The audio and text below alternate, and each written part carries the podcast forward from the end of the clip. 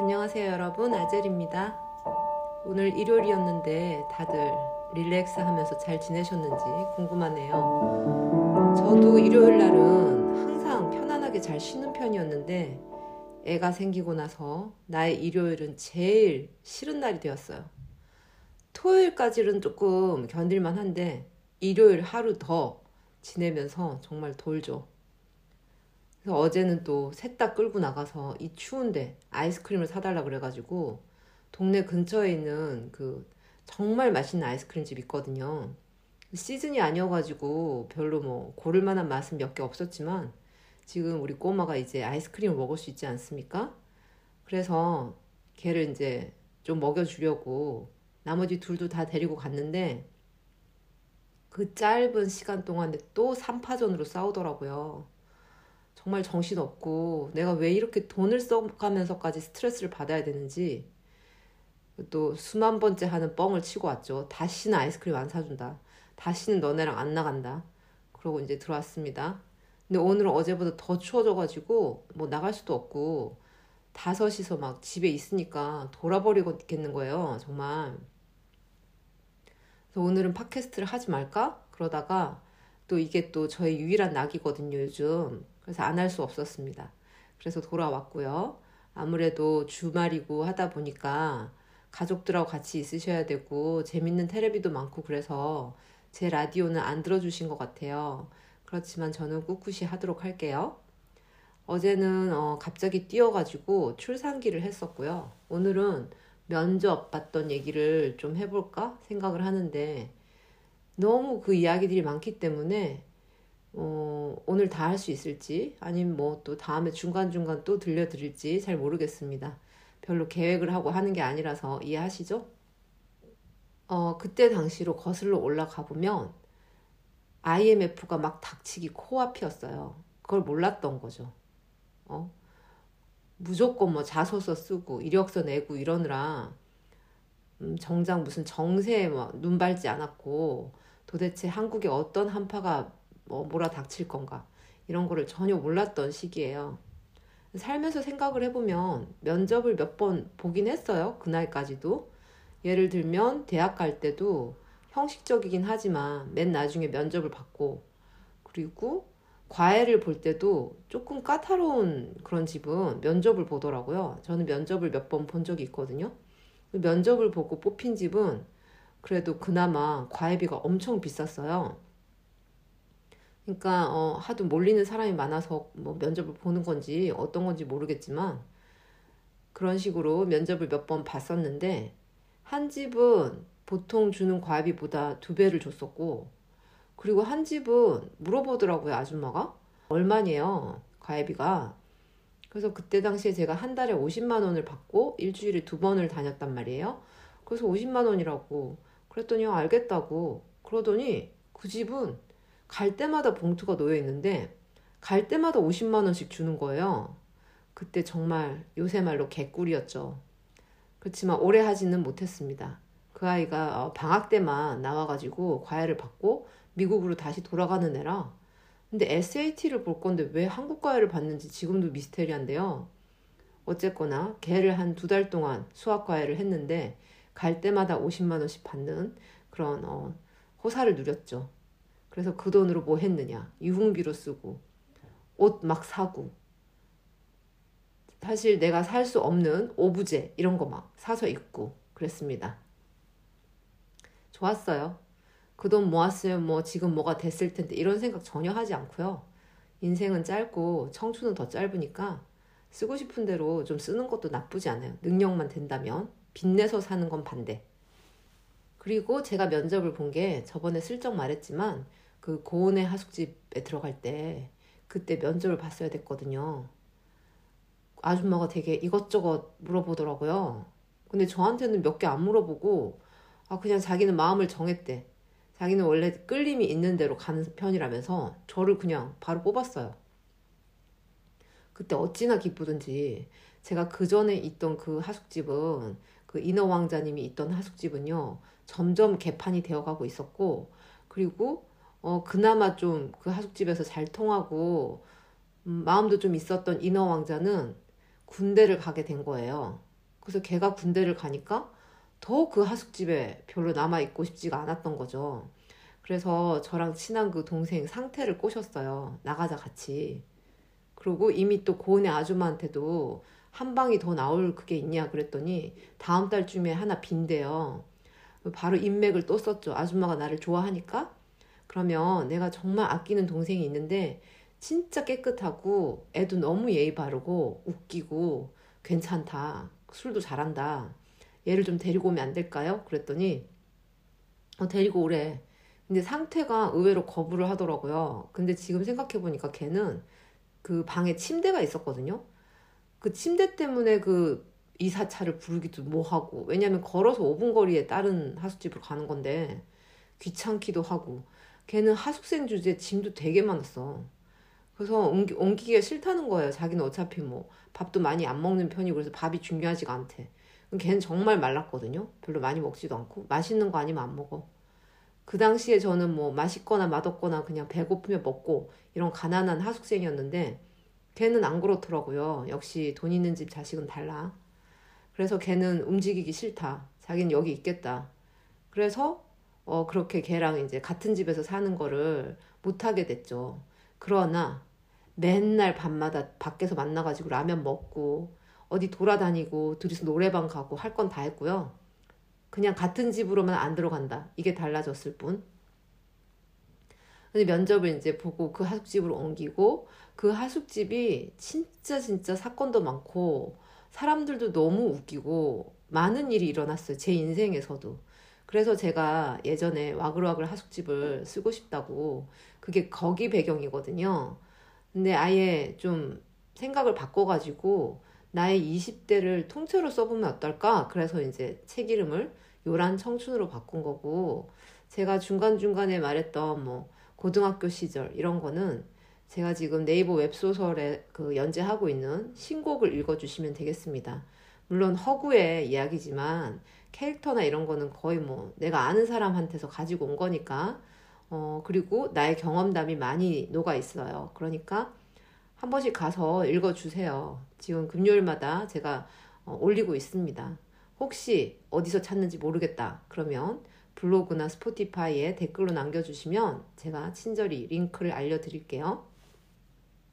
그래서 면접을 보고 그 들어간 하숙집에 살게 되면서 본격적으로 인생의 면접도 이제 봐야 되는 시기가 온 거예요. 직장을 구해야 되는 그런 시기가 온 거죠.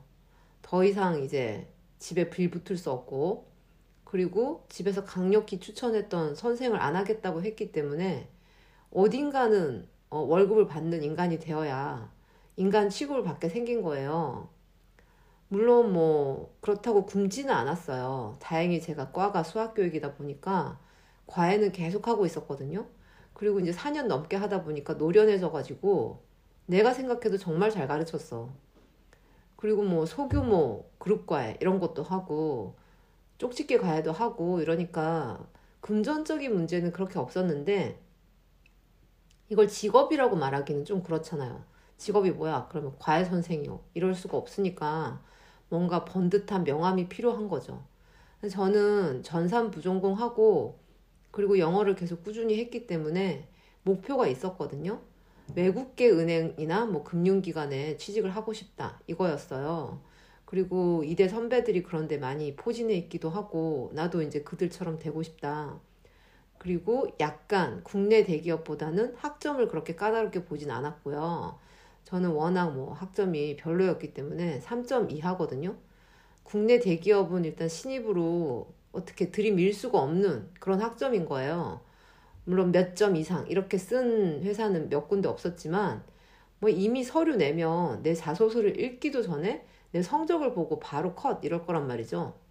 그래서 저는 주로 그런 외국계 은행들에다가 쫙 돌렸는데 거기서 몇 군데에서 이제 연락이 왔어요. 그 중에 하나가 홍콩 상하이 뱅커였는데 그게 저한테는 넘버 원이었거든요. 거기 꼭 들어가고 싶은 거예요. 면접을 무려 3차까지 봤어. 3차까지 보고 나서 우리 학교를 나온 어떤 선배가 거기를 다니고 있었는데 저를 이렇게 따로 부르더니 어, 마지막 면접 전에 머리를 단발로 하는 게 좋을 것 같대요. 둘러보니까 그 회사는 전부 거의 단발이더라고요. 되게 보부 스타일로. 저는 되게 머리가 길었거든요. 길고 막 펌이어가지고 어, 원래 그게 제일 잘 어울려. 내 얼굴도 크고 좀 가려야 되고 이러니까 그게 잘 어울리는데 미련 없이 잘랐어요. 그 면접을 무조건 붙어야 되니까. 그래서 미련 없이 자르고 막 애들이 전부 다 놀래고 하숙집에서도 왜 갑자기 갓난이가 된 거냐. 어, 너는 완전 미모는 포기했냐 이제 이 정도로 안 어울렸거든요. 그것도 생머리로 뽑으니까 얼마나 안 어울리겠어요. 그 이후로 해본 적이 없어 그 머리를. 그래도 이제 면접에 붙어야 되니까 그거를 하고 그러고 이제 마지막으로 최종 면접까지 올라갔는데 그러고 나서 그 또 선배가 나한테 귀띔을 해주기를 두 명을 뽑을 건데 두 명만 최종 면접에 올라왔다는 거예요. 저랑 어떤 남자랑 어 그러면 되겠구나. 그래갖고 그날 기분 좋아서 아는 애들 막 불러갖고 술을 사고요. 몇 차까지 내가 쏘고 뭐 심지어 노래방도 내가 다 쏘고 기분이 너무 좋은 거예요. 거기 이제 들어가면은 연봉 자체가 선생 월급하고는 일단 출발선이 다르고 어 너무 멋있겠다 뭐 이런 생각도 들고 그래봤자 뭐 우리는 다 월급쟁이 노예인데 말이죠. 그래도 조금 근사한 노예가 되고 싶었던 거지. 그 누구한테 말할 때 막 아직 어릴 때니까 너 어디 다녀? 그러면은 홍콩 상하이 뱅크 뭐 이런 거 좀 하고 싶고 그래서 기분이 째져가지고 엄청 마시고 그랬는데 한 일주일 있다가 연락을 받았어요. 떨어졌다는 거예요. 어, 세상이 무너지지 않았겠습니까? 그 와중에 또 따져봤어. 두 명 뽑는 걸로 아는데 왜 떨어진 거냐. 그랬더니 IMF가 닥칠 거고 지금 경기가 안 좋기 때문에 한 명으로 줄였대요. 뽑는 걸. 그리고 이제 그 이왕 뽑을 거면 남자를 뽑지 않겠습니까? 그것도 그렇고 그분은 시티은행 경력직이었더라고요. 저 같은 신입하고는 아무 응? 거의 뭐 뭐라고 해야 될까 사자랑 뭐 새끼 고양이지. 그래서 거기 떨어지고 좌절하고 있다가 이제는 좀 급박해진 거 한 번 떨어져 보니까 여기저기 막 냈는데 여기저기서 또 떨어지고 저는 정말 내기도 많이 냈지만 떨어지기도 많이 떨어졌거든요. 그리고 항상 최종까지 갔다가 안 된 적도 있어. 심지어 제가 아직도 기억나는 게 붙었어요. 그게 영국은행이었는데 웨스트민스터 뱅크라고 어, 좀 생소하지만 근데 거기 붙었단 말이에요. 딜러로 그것도 어 너무 좋은 거예요. 외환 딜러 막 이제 배울 수 있겠다. 나는 이제 탄탄대로운 것이야 막 이랬는데 그 은행이 갑자기 한국 지점을 철수하고 다시 영국으로 돌아간 거예요. IMF 때문에. 그때부터 이제 아 큰일 났다. 점점 뽑는 데도 없고 뽑아도 정말 조금 뽑고 이러는 와중에 또 음, American 쪽 은행에 뽑혔어요. 근데 보직이 나는 분명히 뭐 그 banker나 아니면 딜러, 뭐 개인 여신, 뭐 기업 여신 이런 걸로 지원을 했는데 뽑혔는데 지점장 비서로 뽑힌 거예요. 나는 비서학과도 안 나왔는데 근데 일단은 어디 다니는 게 중요할 것 같아가지고 어, 거기를 이제 다니기로 했어요. 결론적으로 말씀드리면 3주 하고 때려쳤거든요. 너무 아무 할 일이 없어.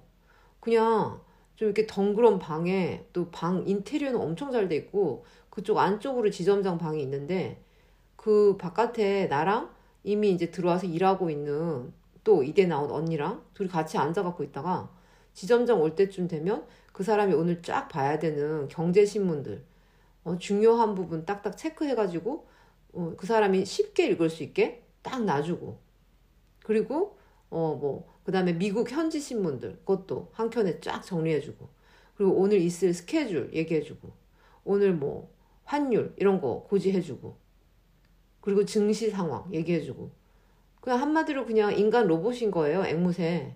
그러고 나면 할 일이 없으니까 둘이서 맨날 채팅하고 바로 옆에 앉아가지고 떠들면 안 되니까. 오늘 점심 뭐 먹을까? 막 이런 거 하고 있고. 그냥 좀 약간 꿀보직이다 이러고 다녔으면 또 괜찮았을 수도 있는데 안 되겠는 거예요. 내가 이거 하려고 4년 반이나 등록금 내고 이것저것 배웠나 싶고 어, 영어는 왜 그렇게 열심히 했으며 그 지점장이랑 맨날 하는 뭐 hello, 뭐 hi, how are you sir 뭐 이거밖에 없는데 어, 내가 뭐하러 그렇게 파고다 영어 학원에다가 돈을 쏟아 부었을까? 이러면서 2주 좀 지나고 나서 그냥 그만두겠다고 했어요. 모두가 말렸어. 너 진짜 웃기고 있다. 너 IMF라 아무 데서도 안 뽑아. 그리고 뽑는다 해도 경쟁률이 진짜 미쳤는데 이 학점으로 어디를 가냐.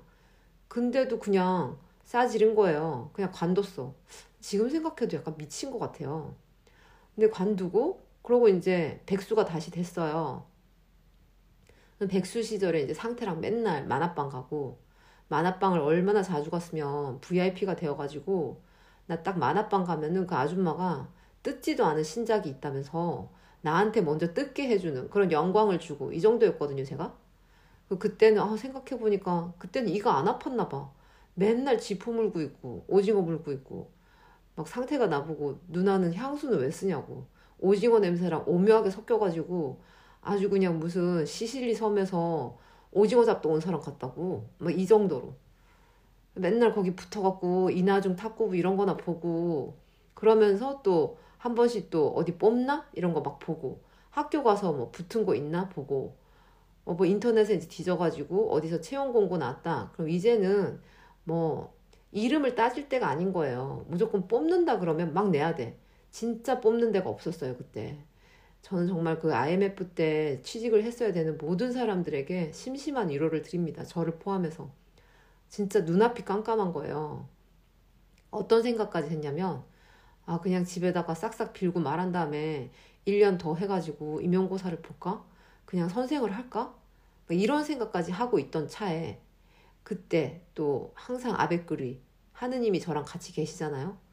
저를 또 불쌍히 여기셔가지고 되게 좀 괜찮은 그 채용 공고를 보게 되었어요.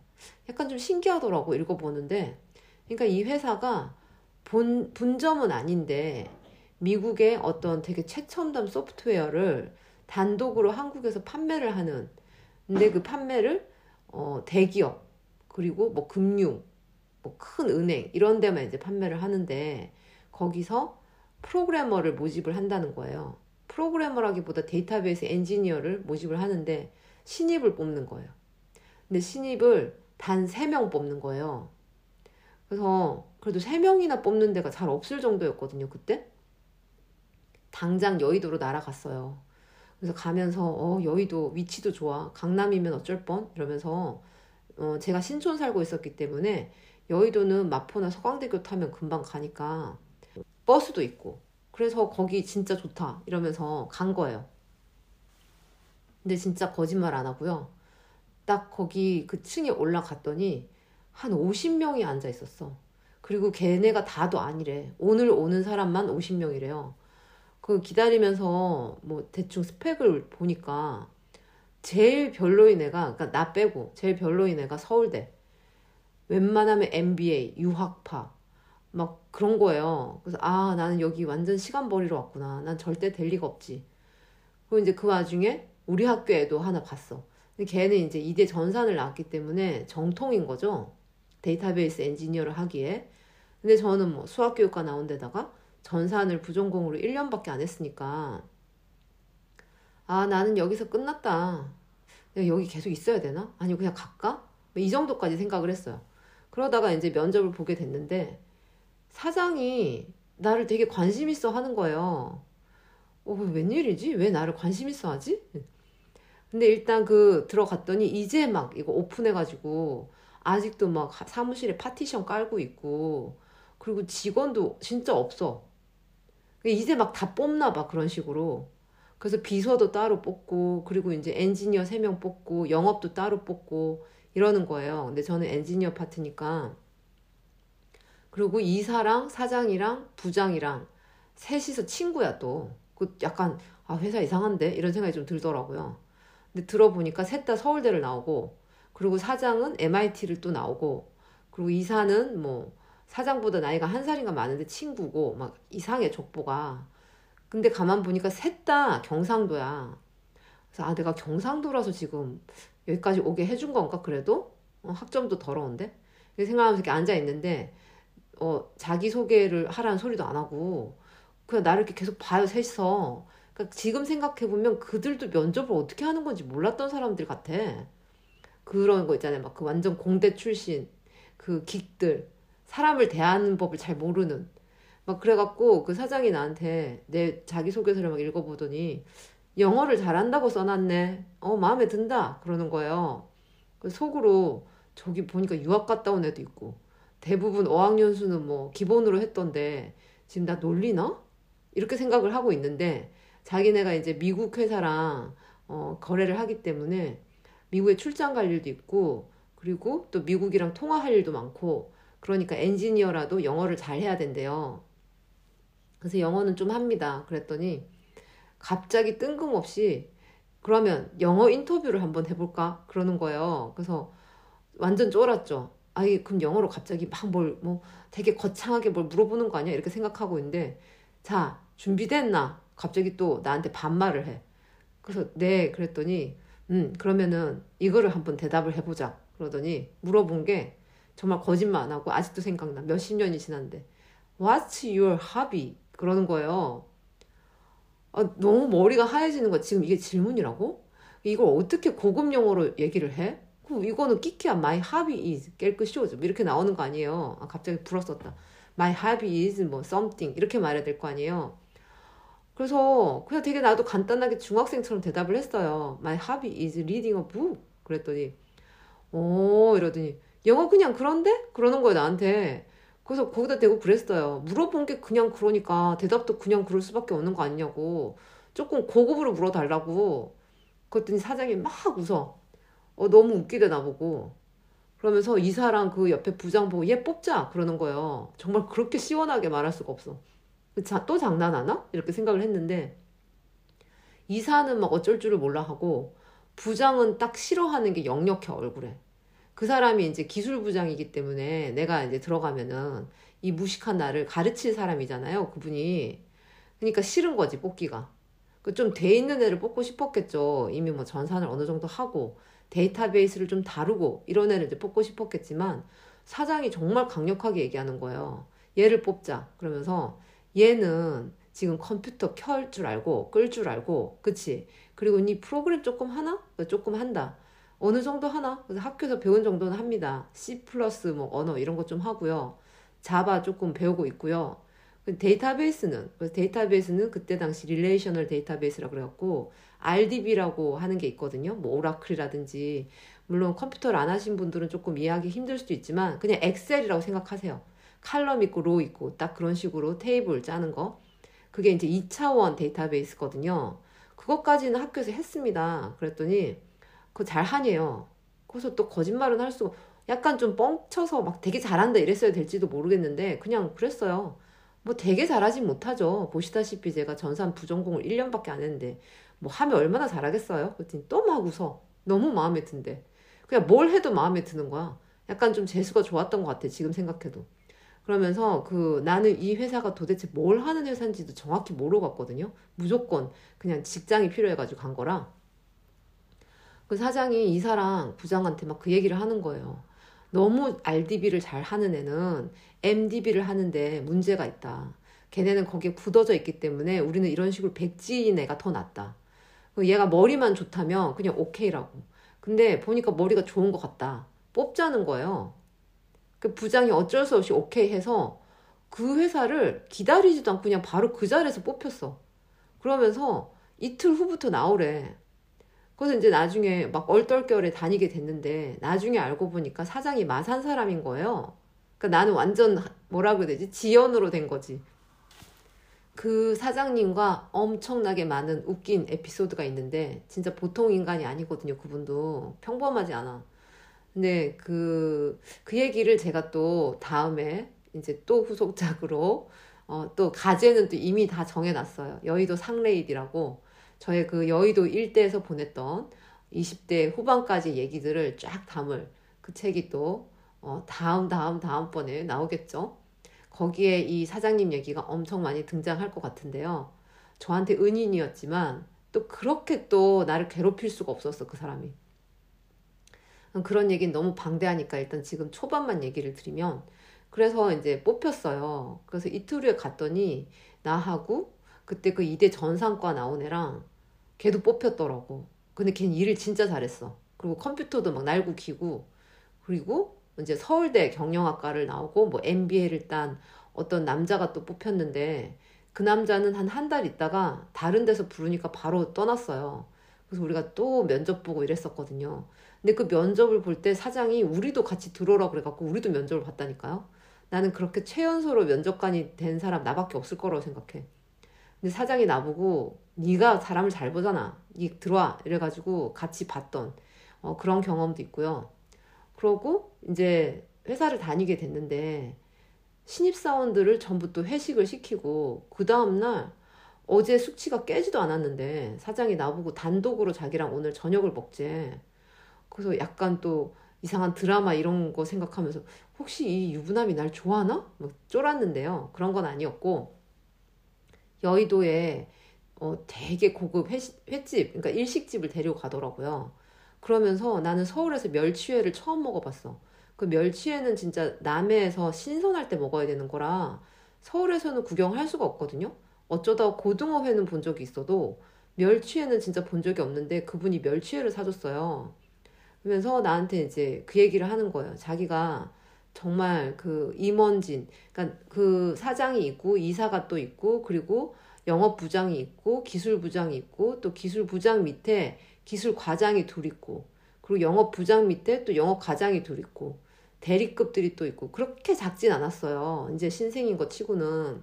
근데 사원급이 필요해가지고 뽑은 거라 그 사람들이 전부 반대를 했대. 나를 뽑는 거에 대해서 그래서 또 그 와중에 아 그래요 이것도 아니고 왜요 그랬지 학점 안 좋다고요 그랬더니 아니 학점은 우리는 그렇게 신경 쓰지 않지만 네가 일단 전산과가 아니고 대부분 컴퓨터공학이나 전산과를 나오는데 너는 수학교육이고 전산 부전공 한 거밖에 없어서 그들이 많이 반대를 했다.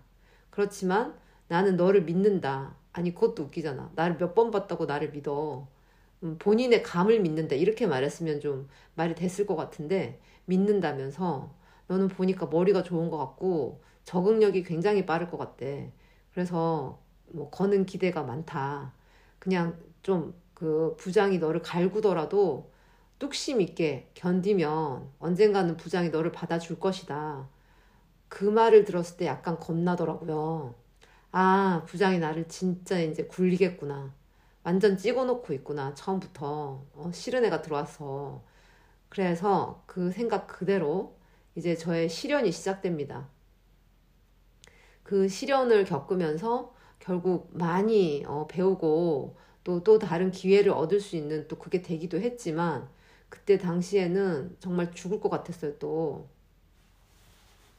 그래서 어떤 시련이 시작이 되었냐면 어 이제 지금은 막 이런 OS 운영 시스템을 까는 게 좀 쉽지만 그때 당시에는 서버를 까는 게 쉽지가 않았거든요. 우리는 그때 CD도 아니고 플로피 디스켓 이런 걸로 또 했고 CD가 있었나?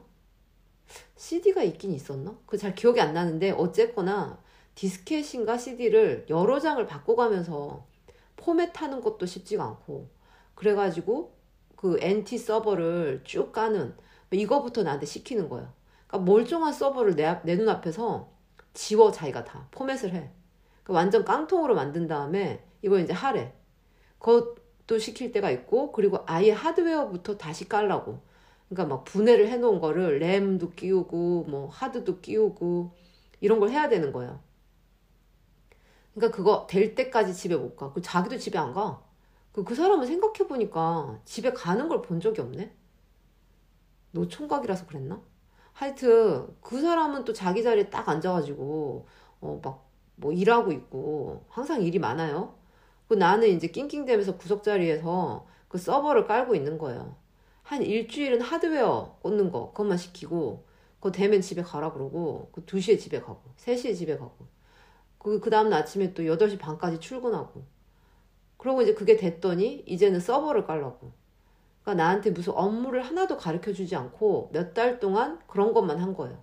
서버 깔고, 그리고 그거 되고 나면 이제 프로그램 깔고, 또 그거 지우는 거 배우고, 그것도 자기가 친절하게 가르쳐 주는 것도 아니야. 해봐. 그러고 이제 가요. 그러니까 하다가 또 에러 나면 또 다시 하고, 또 다시 하고 막, 3시에 집에 가고, 이 생활을 한 몇 달을 하다가 진짜 다크서클 막 턱까지 내려오고 내 관둬야 되나? 이런 생각을 할 때쯤 이제 뭐, 뭐 깔고 이런 거는 이제 엄청 잘하게 된 거예요. 같이 들어왔던 그 이대 전산 나온 동기가 나 불쌍해가지고 막 9시에 어디서 떡볶이 사와서 들러가지고 같이 먹고 좀 도와주고 이런 적도 있지만 걔도 뭐 맨날 도와줄 순 없잖아요. 그래서 혼자만의 싸움을 진짜 지독하게 했는데 그 과정이 끝나고 나니까 뭐 그야말로 이제 하산해라 이러는 것처럼 오늘부터는 그거 안 해도 돼 그러는 거예요. 그래서 와 그러면 저 뭐 해요? 그랬더니 이제부터 이제 프로그램을 배울 거래. 그러니까 이 회사가 그 프로그램을 파는데 유저 수대로 그냥 만약에 다섯 명 동시 접속을 할 수 있다. 그럼 뭐 5억. 10명까지 쓸 수 있다? 그럼 7억. 만약에 30명이 다 달라붙어서 쓴다. 그럼 뭐 30억. 뭐 이런 식으로 굉장히 고가의 프로그램을 팔았거든요. 근데 그 프로그램이 MDB라고 해가지고 다차원 데이터베이스를 이제 기반으로 하는 건데 이런 얘기 조금 어, 복잡해서 싫으실 수도 있는데 이걸 얘기를 안 하면 이 회사를 이해를 못 하실 거기 때문에 그래서 이제 그 사장이 저를 뽑은 것도 있어요. 다차원을 다뤄본 사람이 없어 아직 한국에. 그리고 전부 RDB 막 그 2차원만 하, 하는 거기 때문에 그러니까 2차원이라고 하면 예를 들면 월별로 얼마의 수익이 있나 혹은 부서별로 얼마의 수익이 있나 또는 뭐, 음, 지점별로 얼마의 수익이 있나, 혹은 제품별로 얼마의 수익이 있나, 이런 식으로 어, 테이블을 여러 개를 만들 수 있잖아요. 그래서 그거 하나하나 이렇게 보는 그게 2차원이라면, 이 회사가 하는 그 다차원이라는 거는 그걸 한 번에 불러오는 거죠. 그래서 월별로, 어, 지점별로, 제품별로 수익 딱, 바로. 그러면은 그 분류를 하는 거에 따라서 보고 싶은 대로 볼 수 있는 지금 우리가 사는 세상에선 그게 별거 아니지만 그때 당시에 한 20년 가까이 전에는 그게 정말 20년도 더 됐구나. 20, 25년? 그 정도 전에는 어머 나 나이 왜 이렇게 많아? 저 잠깐 좀 소름 돋았고요. 나이가 너무 많다는 게 지금 자각이 돼가지고 한 25년 전에는 그게 획기적인 그런 기술이었거든요. 그래서 이제 프로그램 값도 비싸고 그리고 그걸 쓸 수 없으니까 우리가 가서 그거를 구축을 해주고 그 각 회사마다 니즈가 다르기 때문에 그게 맞는 시스템을 구축을 해주고 그럼 구축을 하고 나면 CEO나 이렇게 임원급은 뭐 그런 프로그램을 다룰 일이 없잖아요. 그러니까 걔네들은 그냥 딱딱 이렇게 클릭만 하면 쫙 도표로 나오고 뭐 이렇게 어?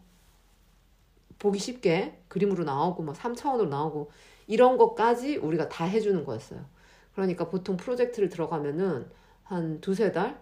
뭐 이 정도 이제 거기서 상주를 하는 거죠. 그래서 그런 프로그래머들이 이제 필요하니까 사람들을 뽑, 뽑았던 거거든요. 근데 이 회사가 정말 빠르게 성장을 합니다.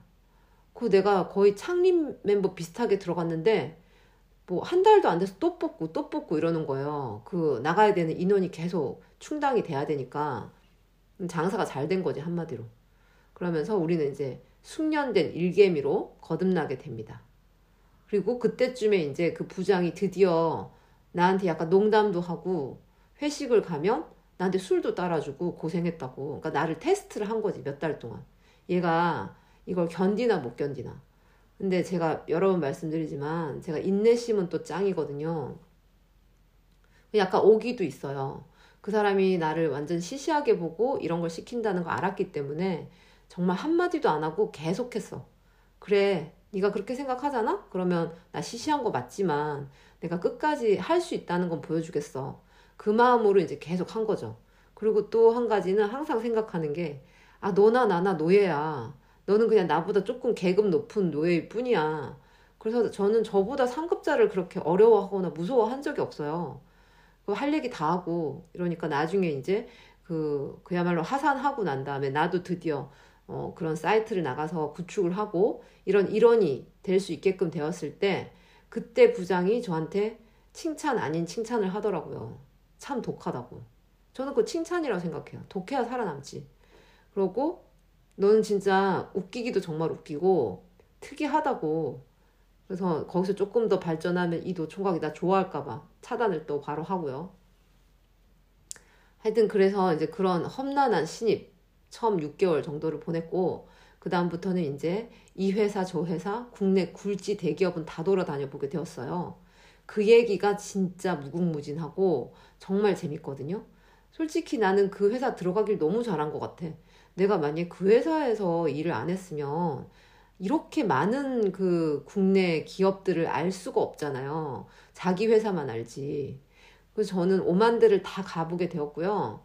그리고 이제 그 회사 내에서도 진짜 웃긴 일이 많았던 게 뽑은 애들이 다 나이가 비슷비슷하고 그러니까 그리고 우린 야근할 때가 많거든요. 컴퓨터 쪽 하시는 분들은 아시겠지만 이게 뭐 상사가 너 야근해 이런다고 하는 게 아니라 그냥 내가 하고 있는 프로그램이 맛이 갔거나 에러가 뜨면 나 못 가. 그거 해야 돼. 어쩌겠어요. 그래서 이제 맨날 밤에 뭐 이렇게 프로그램 돌려놓고 그때는 지금처럼 뭐 컴퓨터 사양이 빵빵한 것도 아니고 그러니까 그 돌려놓고 기다리는 동안 또 조용히 우리끼리 또 온라인 고스톱 치고 그 끝나면 또 한잔 하고 정말 여의도에 포장마차도 많고 돌아다니면 그때 시간쯤에는 막 그런 포장마차에서 쏠쏠찮게 또 연예인도 많이 봤거든요. 그때 이제 여의도 MBC 있고 그랬으니까 거기, 거기가 저희가 여의도 MBC 있는 쪽에 그 회사가 있었거든요. 그래서 옛날 박명수 씨 완전 신인일 때도 보고 그리고 친구랑 나랑 막 그 에스테틱 스킨케어를 또 일주일에 한 번씩 받으러 다녔는데 그때 그 지금도 잘 나가시는 손현주 씨도 보고 그 손현주 씨가 우리 보고 어 어린데 피부 관리를 벌써 받네? 그래서 아 뭐 어리지만 좀 피부는 별로 안 좋아가지고요. 이러니까 좋은 태도야. 열심히 지금부터 꾸준히 하면 안 늙어. 뭐 이런 얘기 했던 기억납니다. 바로 옆에 누워가지고. 하여튼 여의도에서 생활이 정말 또 재밌었기 때문에 그래서 제가 언젠가는 씁니다. 여의도 상레이디. 여러분이 읽어주시기만 한다면. 하여튼 오늘은 여기까지 끊겠고요. 다음 번부터는 아마 제가 그리하여 여기저기 국내에 잘 나가는 회사를 다 돌아다녀 봤거든요. 그 중에서 되게 기억에 남는 회사가 몇 군데 있어. 그 얘기를 또 기회가 되면 들려드리도록 할게요. 그렇지만 이렇게 아무런 응답도 없으시면 하다가 갑자기 사라질 수도 있다는 점. 약간의 협박을 들려드리면서 물러가겠습니다. 제가 오늘 들려드릴 피아노 곡은 나중에 제가 찾아가지고 어, 정확한 타이틀을 써드릴게요. 지금 갑자기 생각하니까 타이틀이 생각이 안 나지? 저는 이런 적이 많아요. 7줄은 아는데 이게 무슨 곡인지를 몰라. 하여간 그건 나중에 제가 메꾸도록 하겠습니다. 그럼 여러분 오늘도 들어주셔서 감사합니다.